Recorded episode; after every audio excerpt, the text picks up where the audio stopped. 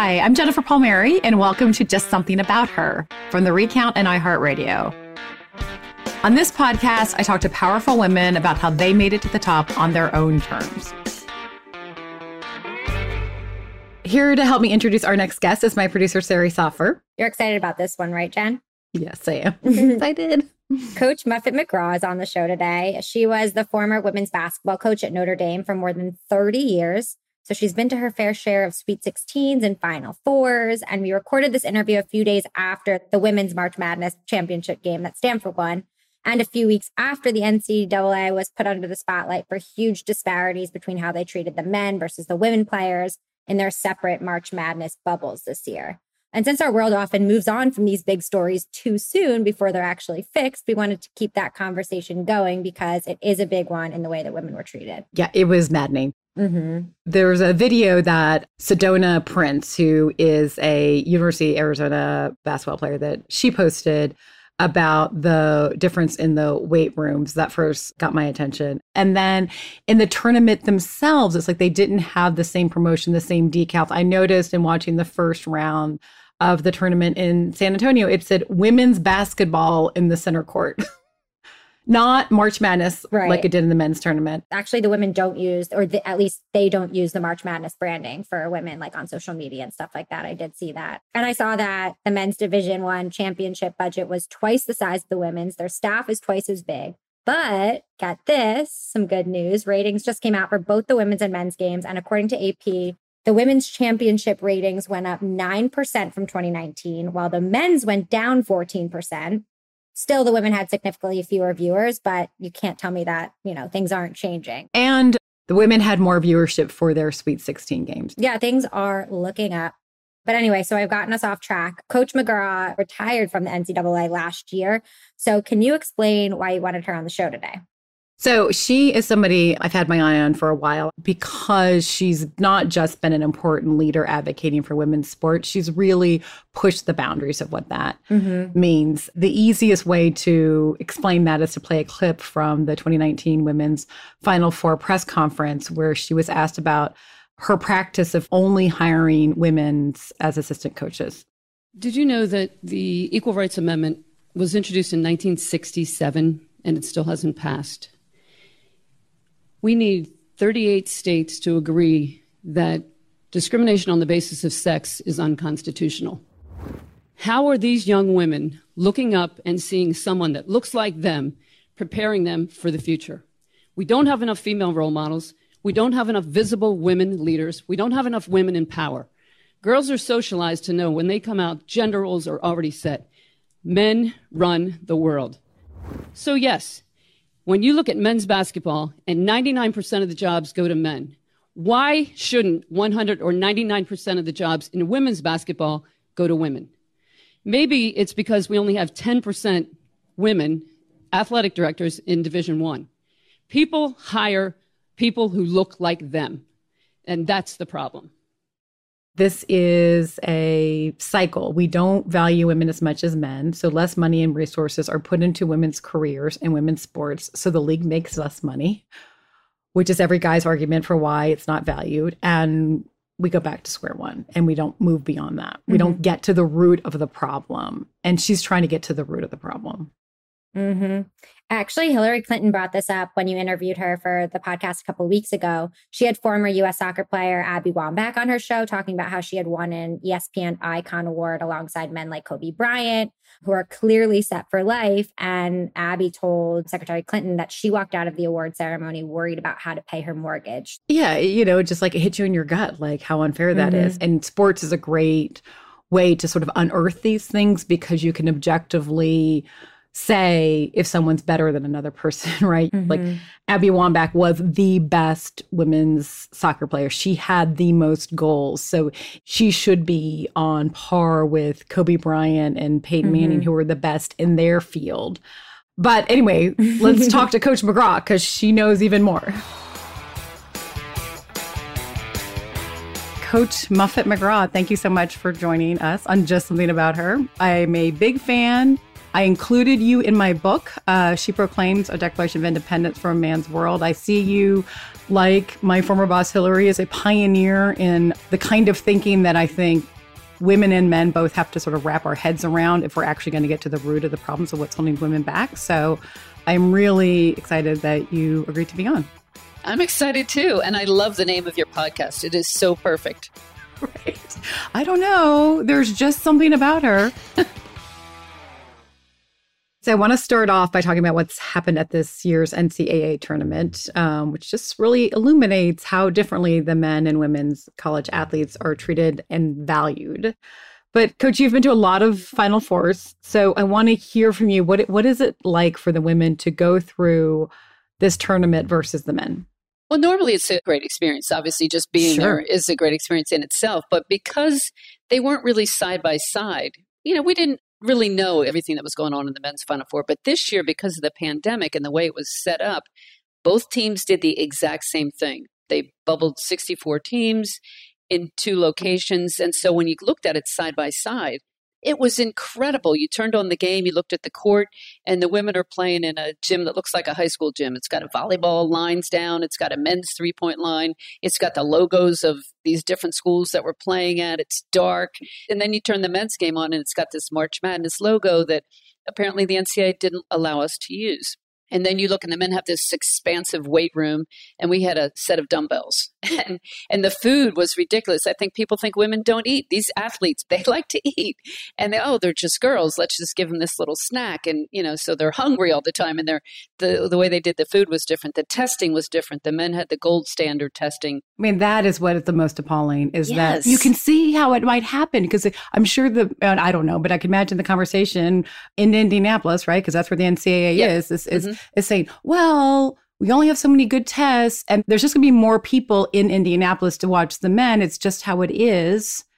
Therefore, yeah, the bad wrong. tests go to San Antonio, and they're never linking it all together. It's like you're saying, like, we shouldn't fight cancer because it kills people, as opposed to understanding that is the problem. The problem is you don't value women the same as men. And in right. college, perhaps, and I know you've spoken about this, perhaps in college, before you get into the real world, we can model for the world what it looks like to value women the same as men. And that's, we had a golden opportunity to do that. We could have been the sports raising up society and saying, this is what it should look like.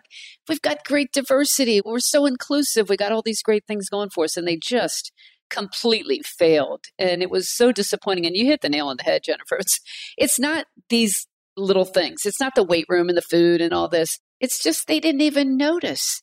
They yeah. didn't even notice, or they noticed and they thought it was okay. They thought it was okay because they yeah. they justify it by saying the men bring in more money. Right. And until the women bring in more money, right, that's just how it's going to be. But yeah. women are never going to bring in more money if they're not given a level playing field.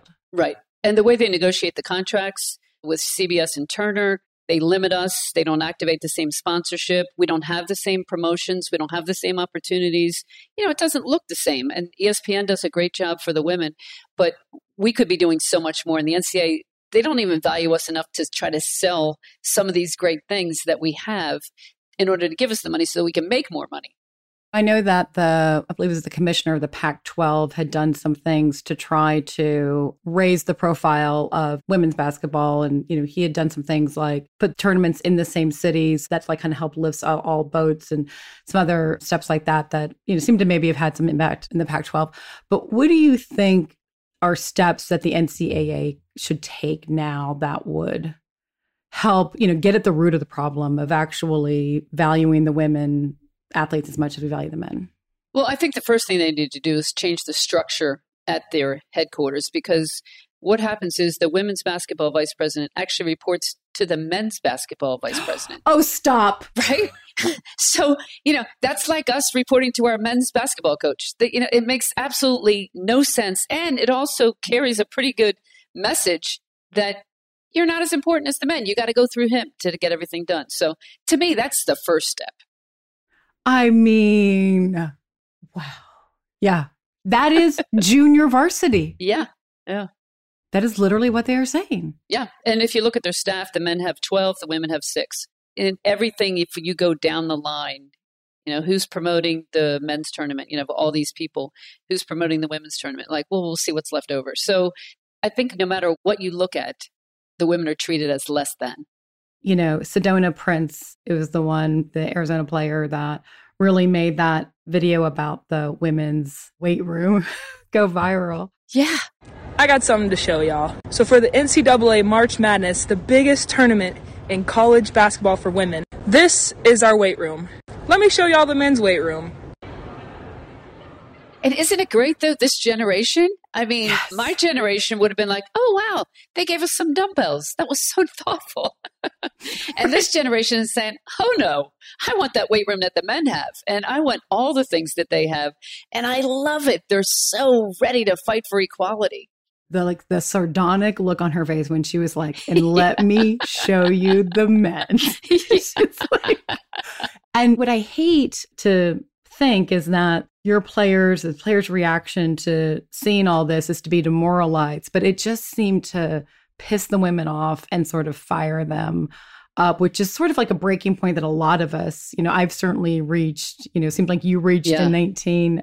But how do the women react when they are constantly dealt this blow after blow? The men are better than you. Yeah it's a great place to be, isn't it? I wanted to get, I always say, get through that grief stage, get to the angry stage. That's where I want you to be, ready to fight. And because, you know, they, they haven't had to fight a whole lot of battles yet. So it's the women that are my age that are going like, oh my God, not again. How long do we have to put up with this? And these guys, it's new to them. So there's, they're just saying, hey, hold the brakes. We're, uh, we're going to fight for this right now.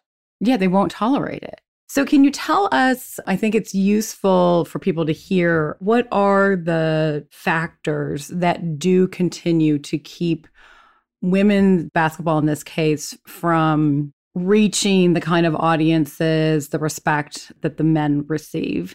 You know, I was you know, tweeting back when the women's soccer team had their equal pay lawsuit and some man responded to me and said well you see the problem is the problem is that the men's team brings in more revenue. I said yes I, I understand that we built the market to value men over women. I, I get that.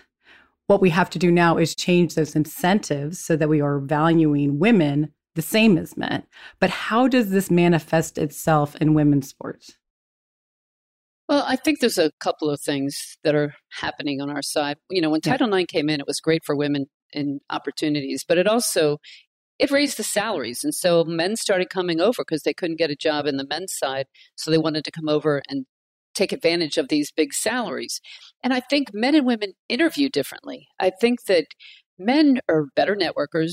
They're a little more confident, sometimes to the point of overconfidence in the interview process. And I think that I just read an article that says people value uh, confidence over competence because you yes. go in, you, you win the interview, but then what you need to do the job is the competence part that it wasn't what you needed to win the interview. So it's difficult. And I think they keep hiring men because it's generally white men doing the hiring as the athletics directors. Mm-hmm. And so it just compounds itself. And we have other issues about the way we interview and, and how we can portray ourselves and how we can be better networkers. But I think we need opportunity. And I think it's there. And I think we're just not getting the opportunity. I remember thinking when I first saw men coaching women's basketball, oh, good. The men are taking an interest in the women. That's how I saw it. You know, back in the day, I was like, oh, good. Yeah. Isn't that nice? I saw the fact that a man was coaching the women's team meant that the women players are being taken seriously. And then I started to see more and more men, more and more men, more and more men. And I noticed there were no women coaching the men.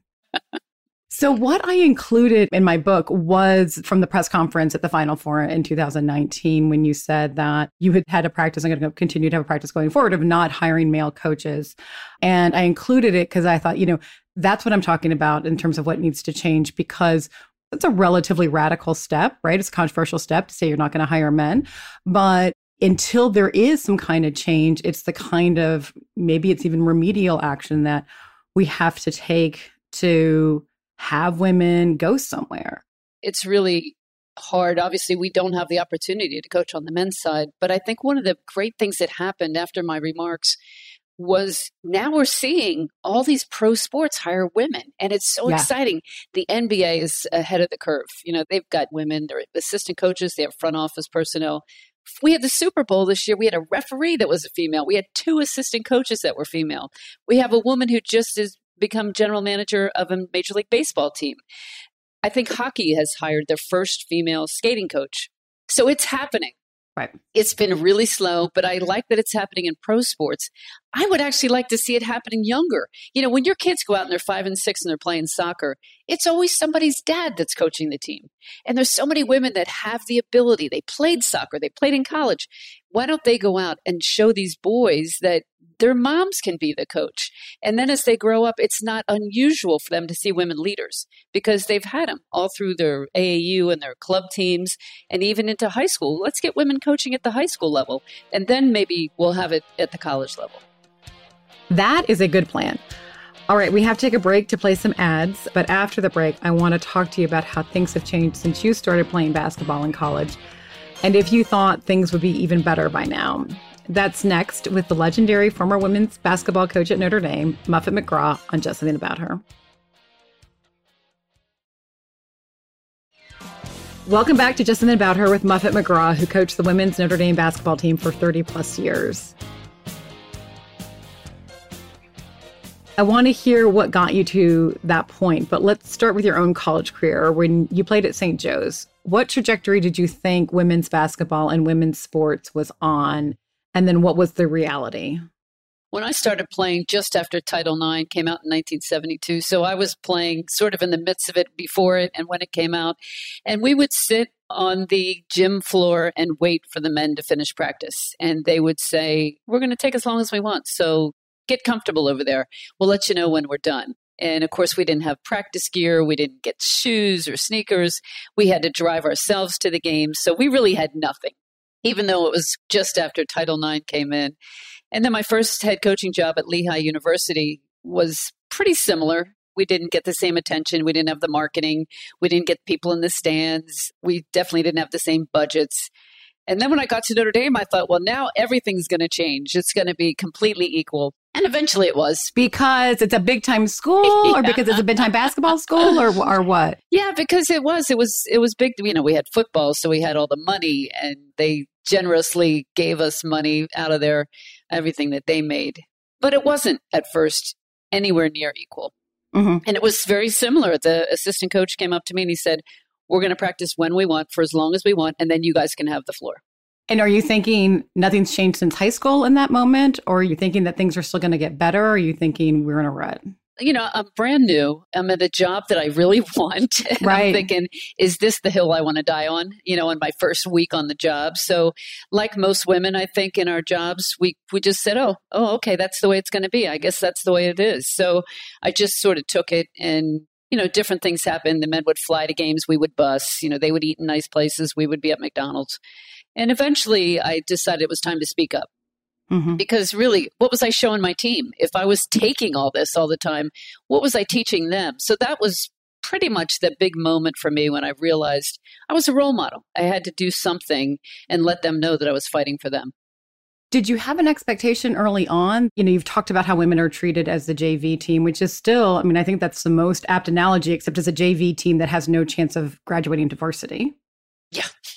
But did you think that, oh, eventually we will catch up? Eventually women will be rewarded the same kind of contracts that the men are around the tournament. And eventually we would get the same kind of treatment and we won't be on buses, but on planes. And it didn't materialize. I mean, you were a coach for 40 years, right? Yeah. But you know, I think we're all just a little overly optimistic, right? We always think, "Oh, it'll get better. Oh, this is this is not going to last." yeah, yeah, yeah.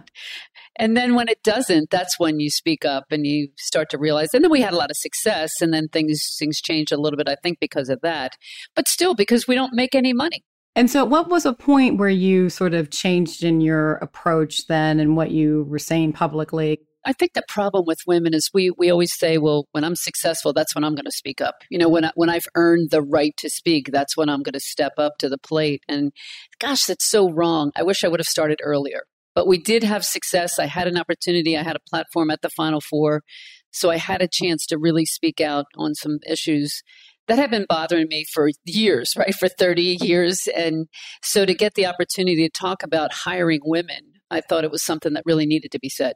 What I loved about your presence in that clip was you were like, okay. I like, took the deepest breath before I started speaking. And it, it's so funny when I looked at it afterwards, I thought, oh my gosh, you were ready to unleash on somebody. I mean, you were loaded for bear. you went back to the ERA, you know, understand this is what's not happened in this country. And I thought she drew the whole arc of the lack of progress. But did you go into that moment thinking, I have the speech I'm going to deliver? You know, I didn't. I, I had been asked because we had an all female staff and we were the only all female staff in the Final Four. And I had been getting questions about that for some reason. I don't know why that was Just so something about that. yeah, and so it, it, just it started to bother me a little bit. But you know how sometimes it's a little thing that kind of is the straw that broke the camel's back. When we arrived in Tampa for the Final Four, I get to my hotel room. My husband and I check in, and I I'm going to turn on the news, see what's happening, and the TV says, "Welcome, Matt McGraw." Oh my and God. I was livid. He thought it was hysterical, and it, you know, it just was like, that's it. That is the kind of thing that those little paper cuts, you know, it's not a big deal taken by itself, but when you put them all together. So I, I think that, that kind of set me off that morning. Yeah. So then whoever it was that asked you about it, you're pretty loaded for bear. The first time I saw it retweeted, it was from my former boss, Barack Obama. So I know. I, How exciting. We really we we wanted to win and go to the White House to see him. And we were so mad that we had to wait till 2018. And of course, we didn't get invited to the White House. And we were still trying to get President Obama to see us in Chicago. Oh, I bet that could be arranged. Bus trip away. He wants to show his support for women's basketball. Yeah. You know, I did notice a lot of NBA players were tweeting about some of the women's games. You know, it's like a very small thing, but it's changed, I believe. Yeah. You know, like LeBron James was like all over the women's tournament. He was like, tweeting about almost every game. Yes. Russell Wilson's sister is sure. right. She plays for uh, Stanford. She yeah. plays, yeah. So there's, you know, football players available, but there does seem to be, and I noticed it's like a small thing, but I was like, I don't think you would have done that a couple years ago, Charles Barkley. But Charles Barkley and Kenny Smith both went out of their way to say, like, and what about that great.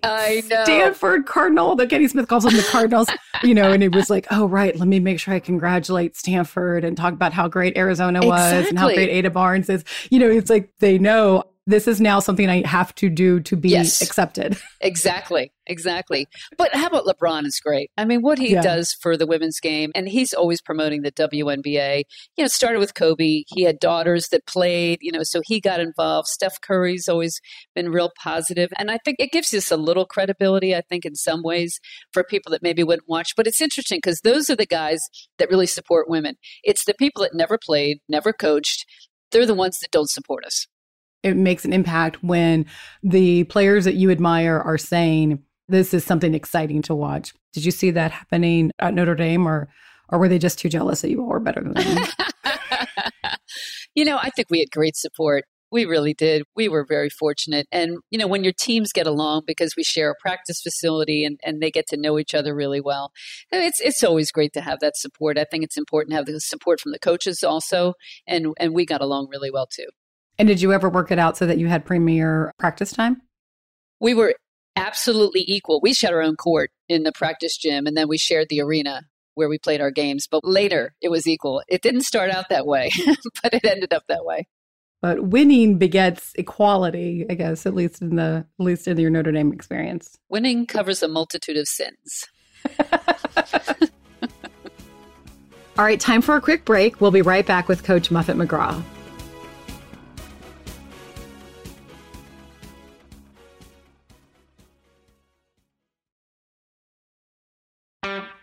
Welcome back to Just Something About Her. We have Coach Muffet McGraw here to talk about the inconsistencies between the way men and women's sports are valued. One interesting thing I saw was that eight of the 10 most followed NCAA Elite Eight basketball players are women. Yes. Their social following was better than the men's. Right. Do you look at that and see, hmm, You know, this shows the audience growing. This shows exactly. the demand. People are interested. And when this NIL comes out with name, image, and likeness, which the nca is trying to stop, I think Congress is getting involved, everybody's trying to get involved. Yeah. Women are going to be able to monetize that. They're going to be able to make some money and use what they have in their celebrity status to do that. And I think it's going to be great. And some of them, you know, there's a volleyball player at Nebraska, there's some basketball players at University of San Francisco that have like a million followers on TikTok and different things. And they're not even great players. I mean, they're not known for their sports so much as just the other things they do. But it shows that there's an audience. It shows that there's Yes. being demand. Absolutely. Can you explain some of the some of there's a lot that's happening right now. You know, there's a court case before the Supreme Court about NCAA athletes being paid. There's the the name and likeness, you know, for the listeners to this podcast, which is not a sports podcast. it kind of shed some light on what's because it seems a pretty pivotal moment. When you're a college athlete and you're getting a scholarship, you're not allowed to get any money from any other source. Even to the point of there was times when teams would be trying to put out a calendar to raise some money for the homeless shelter and like oh no you can't use your likeness you can't use your image you can't make any money off of your fame. And so actually it was some athletes that took them to court and said that's not right. We want to be able to make some money. And so now it, it's every state came out with a different idea. So they're trying to get the federal government involved, and the NCAA is trying to get involved to say this is what the rule is going to be. So right now, you still can't make any money, but when this passes, which everybody thinks it will, it's actually not going to be a great thing for amateur sports because there's going to be some schools, some places, some football schools, or you know, the local car dealership's going to pay a hey, $10,000 to do an ad for this. And what it was supposed to be was about these things that are happening now with some of the women that are on social media. Or you know, maybe you have a great idea for a product and you want to do something. You're an entrepreneur and you think, yeah, I'm going to go into this business. Like you couldn't do that before. But when you open up the whole thing, I think it's really going to be like the wild, wild west, and there's going to be agents involved, and it's going to take away, I think, a little bit Oh. from the amateur status. But I do Yeah. think the women should be monetizing their ability to do that and, and making some money off of themselves. What was the experience like at Notre Dame? Because I think it was unusual in that there are some teams where the women's basketball is more popular than men's basketball. Yes. When did that happen? At what point did that happen? And how was that reflected in your fan base and revenue? I know you were paid more than the men's coach, but he ended up somehow with more money. So, like, that's another perverse incentive. Let's shed some light on that, coach. Um, but how did that process of the women reaching prominence happen? Sounds like maybe they were just great. we got a really good recruit who was a local girl, Skylar Diggins, from a local school, and the community really kind of embraced that. And then we started going to Final Fours. You know, we went to seven of nine over the last decade. So it really started to grow from the community. We'd never got the student support. We got the seniors support, the senior citizen support. We've got Oh, young so families. people in South Bend. Yeah, they loved our team. Huh. And in the women's game, you want to identify with the players. So we'd had the players out doing community service work. They'd be speaking at schools. They'd be going out and, and being just out in the public eye so that people could get to know them a little bit and create that bond. And so they would come and, and watch our games. And I think that eventually, because we were pretty good, we started to sell out. And then suddenly we were getting more attendance than the men. Of course, they charged a lot more for their tickets, so they still probably ended up making a lot more money than we did. But it was fun to see how great the marketing and the promotions and just how important the fans are. And how did the women react to that? You know, was that a real source of, of pride for them, your players? Very much so. It was a great, and you know, I think my job is about empowering women and building confidence. That was so important to me. And so we always talked about things. And if we were in the arena and the men were getting set for a game and they were giving out pom poms or something, the team was automatically like, Coach, what's going on with that? Do we get pom poms? We make sure we have equality. So I think I trained them pretty well to uh, speak up. I like watching the men and the women both. I'm not someone who shuns men's basketball. I enjoy watching them both, but I got to say, you know, watching Arizona was the most exciting thing to me. I mean, the men's final four, the Gonzaga UCLA game was phenomenal. But in terms of watching a group of athletes, watching that team have so much bravado and swagger and an amazing coach and not supposed to do as well as they did, I was like, that is compelling sports Yes. and they're like enormously skilled but part of the game is the personality of the players. Mm-hmm. I love that swagger too. Aari McDonald, I mean, she's like five five, right? And to have an underdog team that everybody can get behind, and to see their coach, you know, who's carrying her child uh, like on and off the court because she's still breastfeeding, and then she, you know she had to count her in the team limit. They couldn't bring extra people because of that, and there's just so many little things that are great reasons to get behind the game. So many great games, so exciting to watch, and it's just getting to be that we have more parity and so much more excitement. Have you seen women players, their attitudes change over the years? I mean, just my own very amateurish read is like I, I see them becoming more confident, more dramatic, more showy in a good way. You know, some women are, you know, they do up their hair and their makeup is perfect and it never smears. And they are like, I am putting on a performance. I am on all levels making this a great show and giving this all I have. But have you seen their sort of confidence level change over the years? Oh, completely. It's been amazing. And you know what? When you watch the women's national soccer team, they had some swagger and people watch that and people would comment on it, you know, in a negative way because, oh, well, of course the men can do it, but the women can't. Right. But I've noticed with my team that I love that swagger because I was always kind of like, just do your job, you know, just go about your job. We don't have to show the world, you know, what we're doing. And then I thought, well, why not? They're having fun out there. Let them enjoy themselves and really bring the crowd into it. And it makes it more exciting. It's a good show, you know? It is. I think this generation of women, I think they're not too young to have not seen the 99ers. They saw the women's soccer team from 99, right? The WNBA has been around their entire lifetime. Yep. Mm-hmm. That probably has an impact. They've seen, you know, not be on par with the men in terms of coverage, but they've had this modeled for them what it looks like and they enjoy watching the men too and the men have that kind of swagger but yeah normally women are like oh don't be showy that's bad yeah right but i love that these women embrace it well you had so much experience working with hillary and trying to walk that tightrope of you know trying to be all the things that a leader can be but don't go overboard because we're supposed to be team players. We have to be humble. You know, we have so many more things that we have to do as opposed to what men just they just go out and be themselves. And we're we're walking this fine line of not being too much. The thing with the tightrope is you fall off immediately and you can never walk it. Yeah. And how do you feel about, you know, at the WNBA level?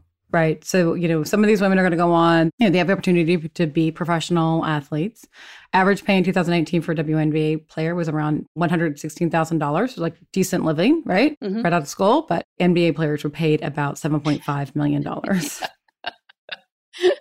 well, I'll tell you, Cathy Engelbert was the CEO of Deloitte, and she has come over to be the president of the WNBA. And she's brought a business background and she played basketball at Lehigh. So she has both and a love of the game.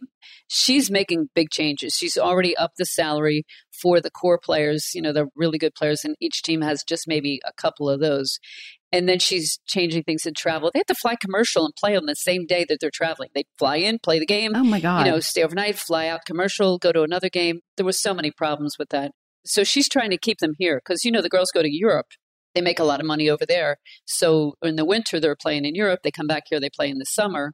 If their bodies are, are beaten down because they're playing year round. They don't have that time to rest. So hopefully she's making big changes, and I think things are going to be better. What else do you think the fans can do? You know, people that want to do everything they can to be demonstrably supportive of women's athletics to show that the market demand is there. Yeah, and I think just coming out to the games is important. However, you know, we only get 4% of media attention across the board. You just aren't going to see us on SportsCenter. You're not going to see women getting a lot of attention no matter what the sport. And so I think that we could complain you could write letters to people or tell people, email them, go on social media and talk about why aren't we seeing more women's games either on TV or why aren't they represented on SportsCenter? Yeah, because ESPN did a great job covering it and the games were exciting. But, you know, I noticed when, when the Final Four started for the women, you know, I thought it was great that they had a video of the captain of the team to introduce each of her teammates. Um, and I was like, oh, that's great. Until I saw the men on Saturday night when the gym goes dark and the dramatic music and the spotlight. And you're like, it just filled me with rage. yeah. yeah. It's like, it's so simple to do that for the women. Yep. And they would be awesome at it, by the way. They would come out with so much bravado and Yes. dancing. And, you know, I don't know if it's because the men don't have to work so hard for it, but I feel like those women players are putting on a show. Yes. Yeah, we deserve better. We Yeah. absolutely do. And Yeah. it, it is it's it's hard when you see them back to back like that, isn't it? To go like, "Oh, dang, I thought everything was cool." And then you're like, "Oh boy, there's no collaboration at the NCAA. They don't talk about, "Oh, this is what we're doing for the men. Why don't you do this for the women?" I feel like the NCAA should hire me as a consultant. I, think that'd be a great idea. I would highly recommend you. I could easily sort this out for you. It's not that complicated. Coach McGraw, thank you so much. This is fantastic. Oh, I really enjoyed it, Jennifer. Yay, I follow love you hear on that. Twitter. I listen to all your podcasts. Sari, are you there? I am. What'd you think of that? Oh, well, I mean, I loved it. like, it, it it just, sports is just such a great way to explore these questions. And It really is.